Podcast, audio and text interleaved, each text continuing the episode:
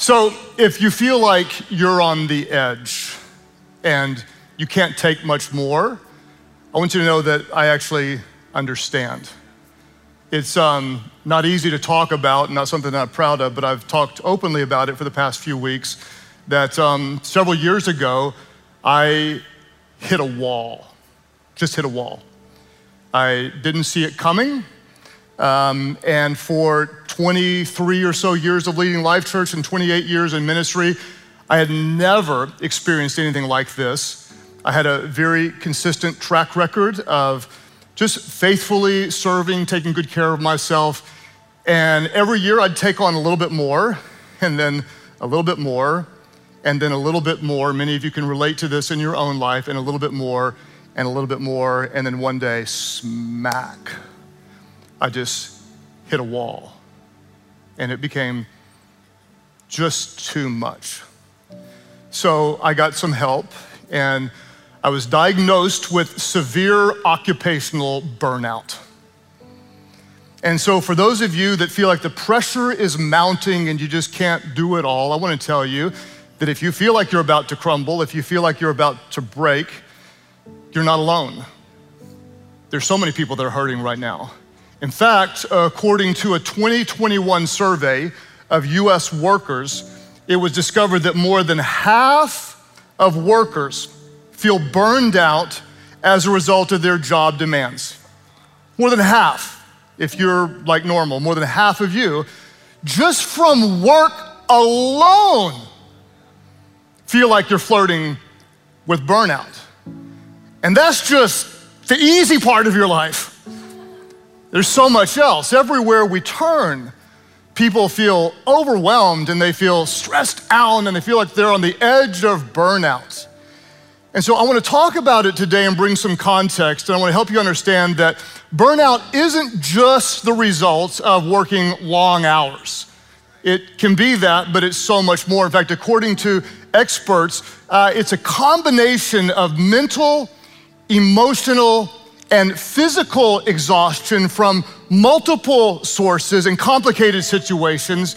And my counselor would describe it this way that burnout is generally a reflection of our inability simply to balance all the competing demands that all of you struggle with. What is it? It's the social pressure to be there for everyone and to live up to their expectations and to say yes and to be available and to serve and to give and to be positive and to keep up the image and show everybody how good your life is on social media, even though you feel like you're falling apart in your own circle. It's the financial press. It's I got to pay for this and the kids and all the demands, and, and, I, and I feel like I'm getting more behind financially, and it's all the kids' activities on and on and on because we want to be great parents. And it's not just those who are younger, but some of you are dealing with aging parents and the complications that go with that. And then there's the health issues, and then there's stressful work environments, and then there's just all the craziness and division and hatred in the world. And then there's the spiritual guilt. I'm just not good enough. I'm not living up to God's expectations. I'm not living up to my own expectations. And sometimes it feels like it's just too much. Now, what's interesting to me is that if you hurt something else, sometimes people think it's cool. You break an arm, you come into work or class with a cast on, be like, hey, what happened to you? Can I sign your cast? You break a bone, there's nothing wrong with it. But you break down mentally, and sometimes there's a stigma to it. Aren't you a Christian?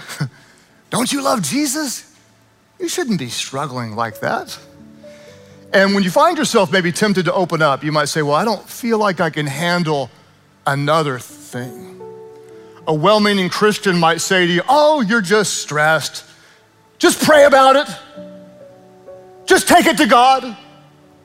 Sometimes you want to say, I'll take you to God if you say that to me. If you're battling with the feelings of being overwhelmed, you're not alone. And today, I want to show you in Scripture a better way. The title of today's message is Beating Burnout.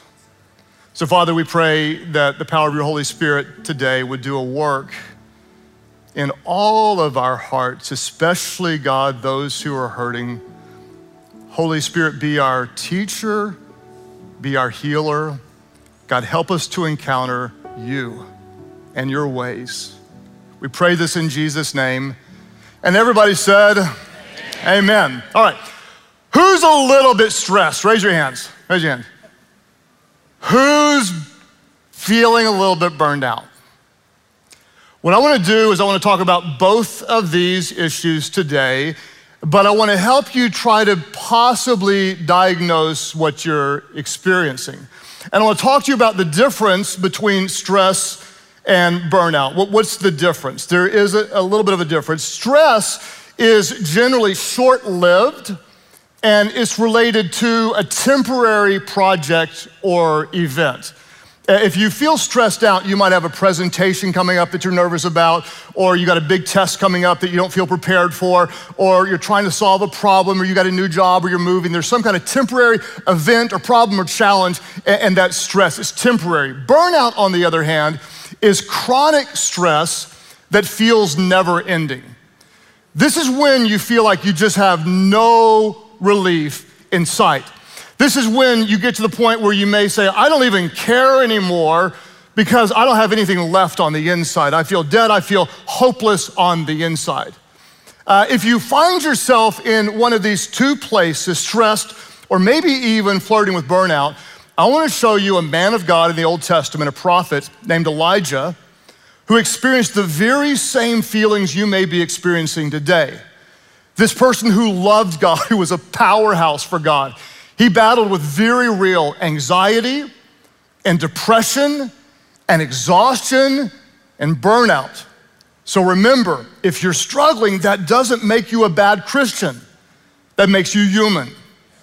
Elijah, this guy was so close to God he was a powerhouse of faith. And to give you just a little glimpse uh, of his spiritual resume, uh, he confronted the evil king Ahab and told the king, You're sinning against God. That takes enormous courage. And then he prophesied because of the evil king's sinfulness, a drought for three years. And then the king decided to throw all his forces to try to kill Elijah. So Elijah went on the run for three years. God miraculously provided uh, bread and meat from uh, ravens. God was with him. God comforted him. God strengthened him. He actually raised a widow's dead son from the grave. He stood down 800 and 50 false prophets called fire from heaven that burned an altar displaying the goodness, the power, and the glory of God. He did all this with his faith in God. And then one day, King Ahab's wife, named Jezebel, basically said, Honey, if you can't get it done, I'm gonna do this job myself. And she said to Elijah, By this time tomorrow, mark my words, you will be dead. I want you to think about Elijah for a moment. This guy experienced the nonstop protection from God, the ever present provision of God, the beautiful and glorious presence of God, the almighty power of God. And he stood down 850 men. Then, one really irritated woman made a threat. and he fell apart. And I get it. Because it's amazing what you can endure. Someone criticizes you, your kids cause you a problem, you're dealing with stress at work, you're financially feeling pressure, you get news of a bad health report, and you handle it and you handle it, you handle it until there's one thing too many and you fall apart. And all she did was make a threat. What's fascinating is we see no evidence of her doing what her husband did, which was send men to kill him. She just made a threat. There's no army, no mercenaries, no very ferocious ninjas, nothing. Just a threat. And he crumbles, as we often do, under one of Satan's greatest tools, and that is fear. I no longer have what it takes. I can't handle this. And he falls apart. I'll show you the story, and you can possibly, unfortunately, maybe see yourself in some of this story. Scripture says in 1 Kings chapter 19, verse 3, after Jezebel made this threat, Elijah was afraid. There we see the fear, and he ran for his life. When he came to Beersheba in Judah, he left his servant there while he himself went on a day's journey into the wilderness. He came to a broom bush and he sat down under it, and watch what he did. He asked God to take his life. He prayed that he might die. And then he said the very words that you might have said or felt. He said, I've had enough, Lord. I can't take any more. This is all I can handle, God. And he prayed to God, Take my life. I'm no better than my ancestors. Then he just gave up. He lay down under the bush and he fell asleep. Stress and burnout. How do our bodies respond to stress and burnout? Um, according to my studies and the experts, uh, the stress and burnout will also often manifest itself in one of three ways. And I want to show you these so you might possibly see them in your own life. The first thing you might see is a physical manifestation uh, in your body because of the stress, because of the weight, because of what you're carrying. You might find yourself easily fatigued. You might be uh, low on energy and find it really difficult to recover from normal tasks. Those who are battling with burnout, they often find it very difficult to sleep at night, and then this compounds their health issues. They might get headaches or body aches or literally feel the stress in their body. And then, because of muscle pain or other issues, they start to cope in unhealthy ways. You might change your eating habits and you start comfort eating or going to sugar or you find yourself abusing alcohol or prescription medicine or any type of drugs just to cope. You've got physical manifestations that find themselves complicating themselves and compounding in negative ways. You'll also see that there's mental implications from stress and burnout as well. And what happens when we experience ongoing stress, two things happen in our brain. The first thing that happens is our, uh, our amygdala enlarges, and the second thing is the prefrontal cortex tends to weaken.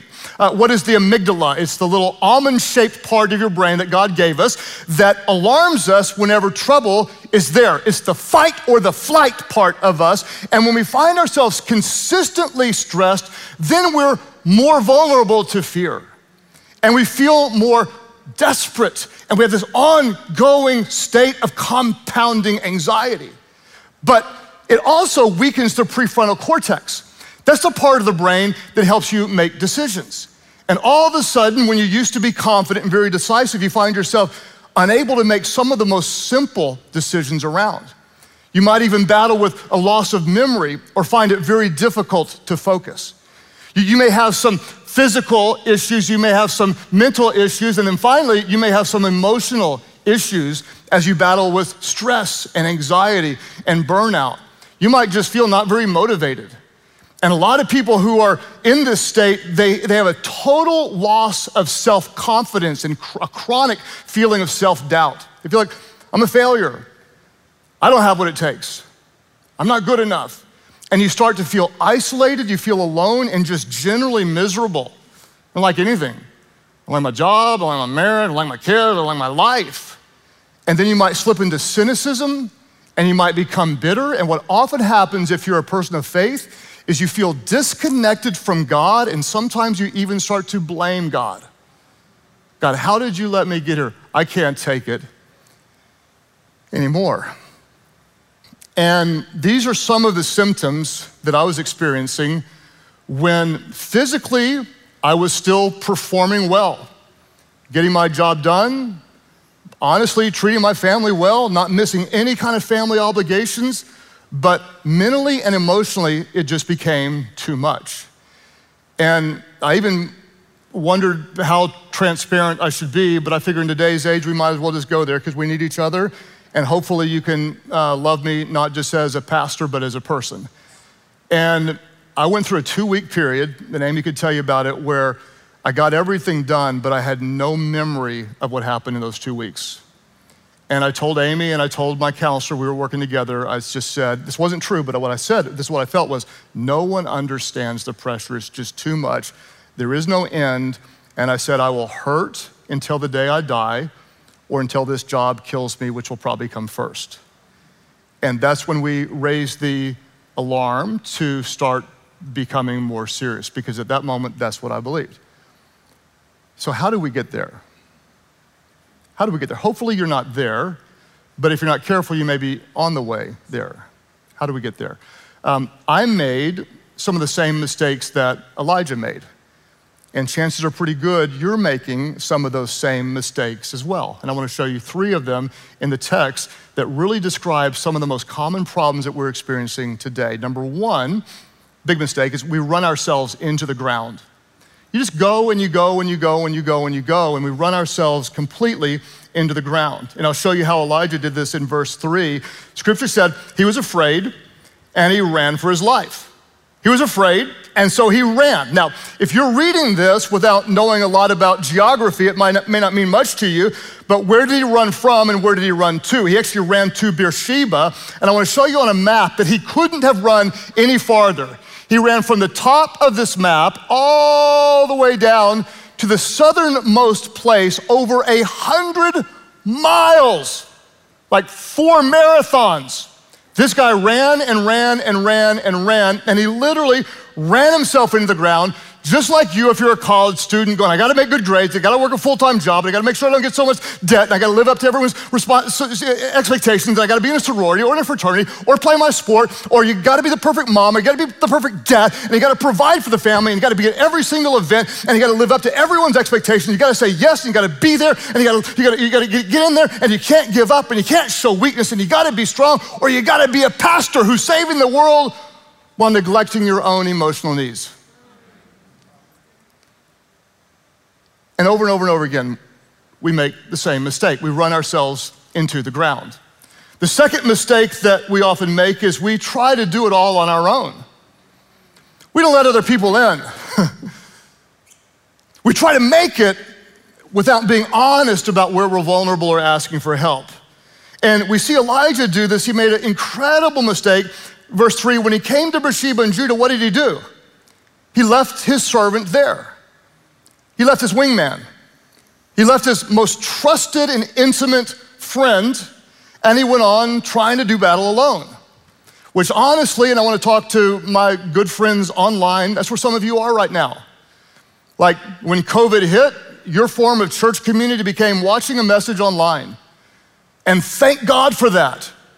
But if you have limited Christian community, no life group support, we are incredibly vulnerable without each other. Iron sharpening iron, praying for and loving one another in the body of Christ. The church of God is not just watching a video, the church of God is the people of God interacting with the people of God and doing the work of God. And when you try to do it on your own, you think, I can't tell anybody else.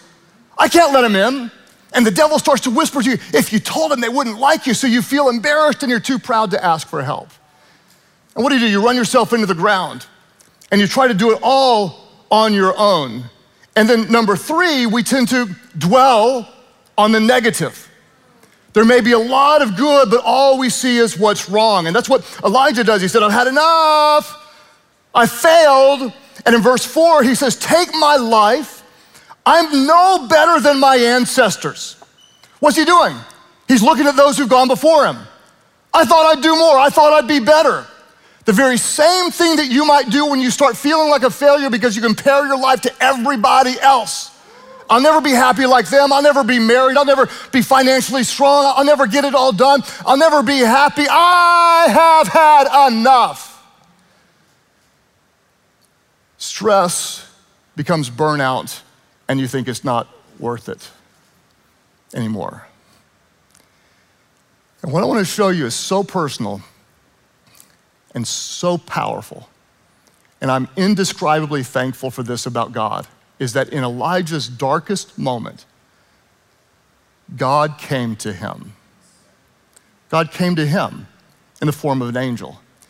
In the very same way that God may be coming to you today with a word of hope with a word to build your faith. God initiated. God made the move. God came to him in the form of an angel. And scripture says this all at once, an angel touched him. Sometimes all you need is one touch from the presence of God. And the angel said, before I tell you what the angel said, let me tell you what the angel didn't say. the angel didn't say, Hey, loser, why are you hiding under that bush? You're afraid of Jesse? What's your problem? Angel didn't say, It's a prayer problem. If you had prayed more, you wouldn't be here. The angel didn't say it's a sin problem. If you had sinned less, you wouldn't be here. No, the angel of God is practical. Practical. And the angel says to him, Get up and eat. Have a snack. Grab a bagel. And Elijah looked around, scripture says. He looked around, and there by his head was some bread baked over hot coals and a jar of water. And he ate and drank, and then he lay down again. The angel said, Get up and eat. Take care of yourself physically. And after Elijah did that, he took another nap, proving that sometimes the most spiritual thing you can do is rest.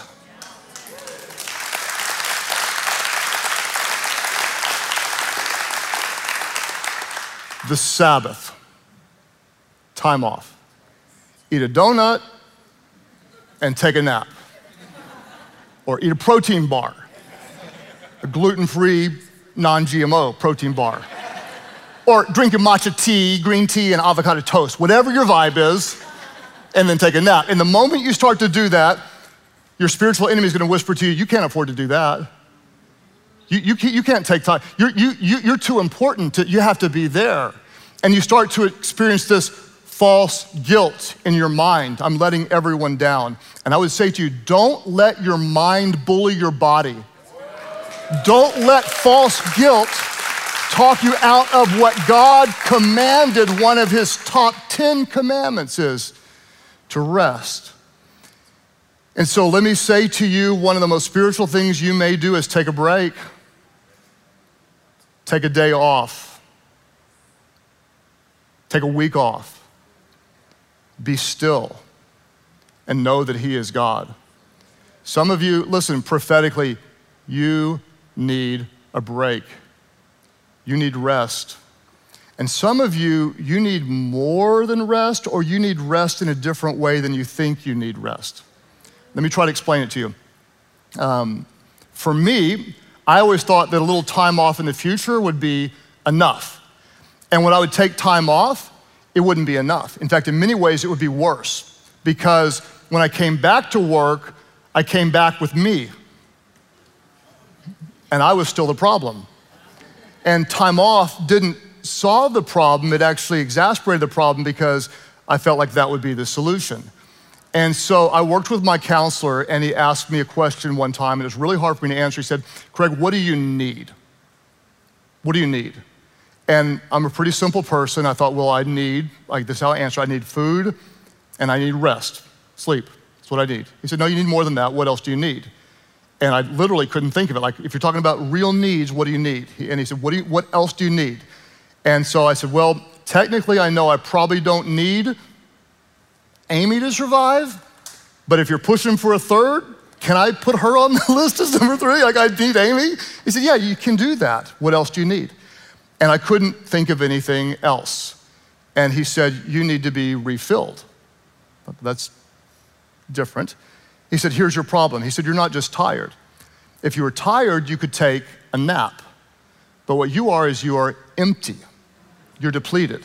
If you were tired, you could take a nap, but because you're depleted, he said you need to be refilled. So my counselor gave me what I thought at the time was really dumb advice. Paying a lot of money for his dumb advice. and he had me take up some new activities, which I didn't have time for, to disconnect me from the thing that was causing me to sink.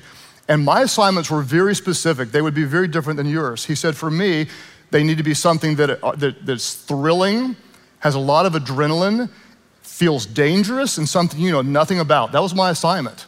And so I started grappling, training in MMA that I'd never not done this type before, and I started studying to get my private pilot's license. And what I want you to know is like whenever I'm wrestling someone who's much better than me, and almost everyone I wrestle with is much better than me, and they show me parts of my body that I've never seen before without a mirror, I'm not thinking about you at that point. And when I was doing my first solo flight and landing a plane, I wasn't thinking about my next sermon. What it did is it disengaged my mind and help me refill. That's how I needed to do it, and that would not be what everyone needs, but you need to determine what you need. Um, some experts would tell you this if you work with your mind, like I do all the time, you might want to disengage your mind and engage your body. And that's what I did. If, on the other hand, you work with your body, you know, you're raising kids or cleaning houses or mowing yards or whatever, you might want to rest your body and engage your mind. For you, you might want to go to the beach and read a book or engage in adult conversation. What do you need? What do you need? What do you need?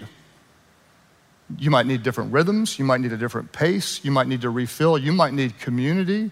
You might need people. What else do you need? My counselor asked me, What else do you need?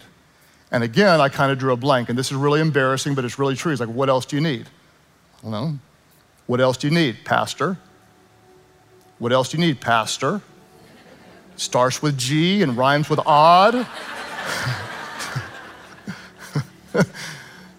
Some of you, let me tell you what you need. You need an encounter with the presence of a holy God. That's what you need. That's what you need. That's what you need. Not just knowledge, but His presence, an encounter. And after a long journey, I'm skipping part of the story, but you can read it all if you want. After a long journey um, to Mount Horeb, the Lord appeared to Elijah. And the Lord said to him, Go out and stand on the mountain in the presence of the Lord, for the Lord is about to pass by. Then a great and a powerful wind tore the mountains apart and shattered the rocks before the Lord, but the Lord was not in the wind. And after the wind, there was an earthquake, but the Lord was not in the earthquake. And after the earthquake came a fire, but the Lord was not in the fire. And after the fire came a gentle whisper the wind, and the Lord was not in the wind. The earthquake, and the Lord was not in the earthquake. The fire, and the Lord was not in the fire. Earth, wind, and fire for my 1970s rock friends. And God was not in any of it. Where was God? He wasn't in the extraordinary, he was in the ordinary.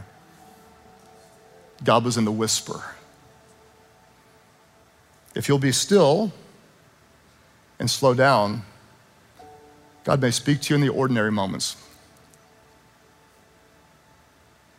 When you're changing diapers, when you're doing dishes, when you're trying to love that person at work that's really difficult to love, when you're trying to pay the bills, when you're driving from one place to another and thinking about the goodness of God, He speaks to you, He whispers to you.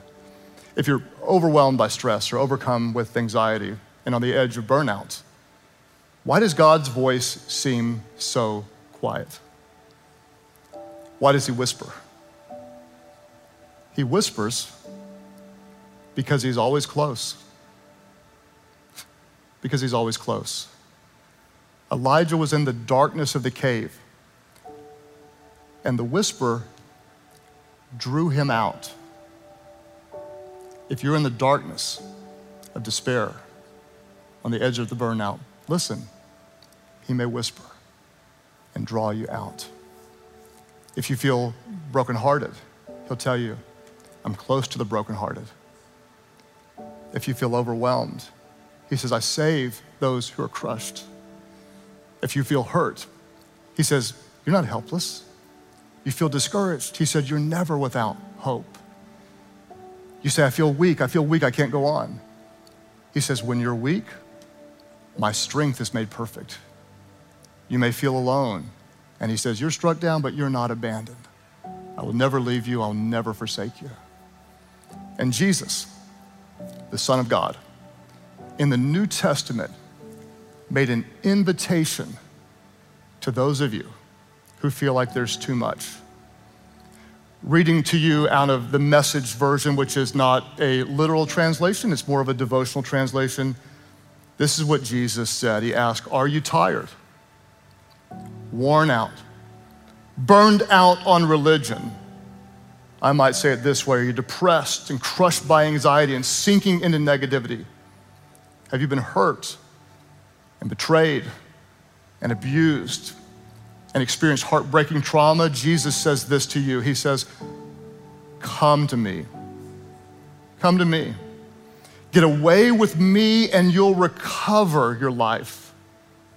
I'll show you how to take a real rest. Walk with me, Jesus says, and work with me. Watch how I do it. Learn the unforced rhythms of grace. I won't lay anything heavy or ill fitting on you. Keep company with me, and you'll learn to live freely and lightly. What do you need today? You may need rest. Be still before God. You may need different rhythms. You may need a different type of rest. I promise you, you need Jesus. You need Jesus. An encounter with the presence of a good God who's not just in the extraordinary, but you often find him in the ordinary. He's with you, and he's coming to you at this very moment. And sometimes all you need is one touch one word. And maybe this word is for you. Come. Come. Come to Jesus. Father, I pray for my church family. I know so many are struggling right now. Holy Spirit, help us heal. With nobody looking around, if you're online or at a church campus today, those of you that say, I think God is coming to me. This is a message for me. Would you lift up your hands right now? Just lift up your hands. Those of you online, just type this, this message is for me. Just type it in the comment section. This message is for me. Father, I want to pray for those of you that you're speaking to today. And I want to thank you, God, that you are the one who's initiating, that you love your children so much, that you are speaking this message to them, inviting them to come to you inviting them to find healing, inviting them to find rest. God, help us to depend on you. Help us not to run on our own, to do more than you call us to do, but God, to totally find your rhythms of grace, your strength, and most of all, your presence. God, if our people need counseling, let them get counseling. If they need to open up, help them to open up. If they need to slow down, God, show them. They're the only ones who can make that decision. Help us as we come to Jesus. Find your rest. As you keep praying today, um, nobody looking around, I know there are many of you that you're just really unsettled right now. You're hurting. If we had a real transparent spiritual conversation and I talked about, you know, where are you with God, you might say, I don't know. I don't, I don't, I don't know. And what I want to do is I want to tell you that God is drawing you right now. You may feel it, you may sense it. What is that? That's His goodness, His love, it's His mercy that draws you. Who is Jesus? Jesus is, is the Son of God. God became flesh in the person of Jesus, the one who never ever sinned. He was perfect in every way. And because of that, He could become sin for us. He died in our place. And God raised Him from the dead. God defeated death, hell, and the grave so that anyone, and this includes you, it doesn't matter how far God feels, how bad your life is, how desperate you are, anyone who calls on the name of Jesus, your sins would be forgiven. You'd be made new. I want you just to listen right now. You may just, you may hear it in your spirit. Jesus is saying, come. just come. Step away from your brokenness, step away from your pain, step away from your self doubts, step away from your sin, and just come to Him. Just trust Him. Don't ask questions. Just say, I give you my life. Come to Him. When you call out on Him, God hears your prayers. He forgives you. He moves into your life. You'll never be the same. Wherever you're watching from today, those who say, I need it, I'm coming. He's reaching out to me, I'm responding. I'm stepping away from my sin, my fears, my hurt, and I'm coming to Jesus. Jesus, take my life. Jesus, I give you my life. That's your prayer today. Today, I surrender my life completely to you. Jesus, I give you my life. Would you lift your hands right now? All over the place, lift them up and say, Yes, that's my prayer. Today, I surrender my life. As we've got people today at all of our churches saying yes. Those of you online, just, just type in the comment section, Jesus, take my life. Just, just type that in the comment section, Jesus, take my life. And today, in the presence of God, we're all going to pray. Would you pray aloud? Pray, Heavenly Father, I surrender. I say yes. I'm coming to you. Jesus, be first. Save me from my sins. Heal me from my hurts. Change my life. Help me to know you, to walk in your ways, to find your spiritual rest. I give my life to you. All of it. Take my life. I surrender. My life is not mine. I give it all to you. Thank you for new life. You have all of mine. In Jesus' name I pray. Could somebody help me celebrate today? Welcome those born into God's family.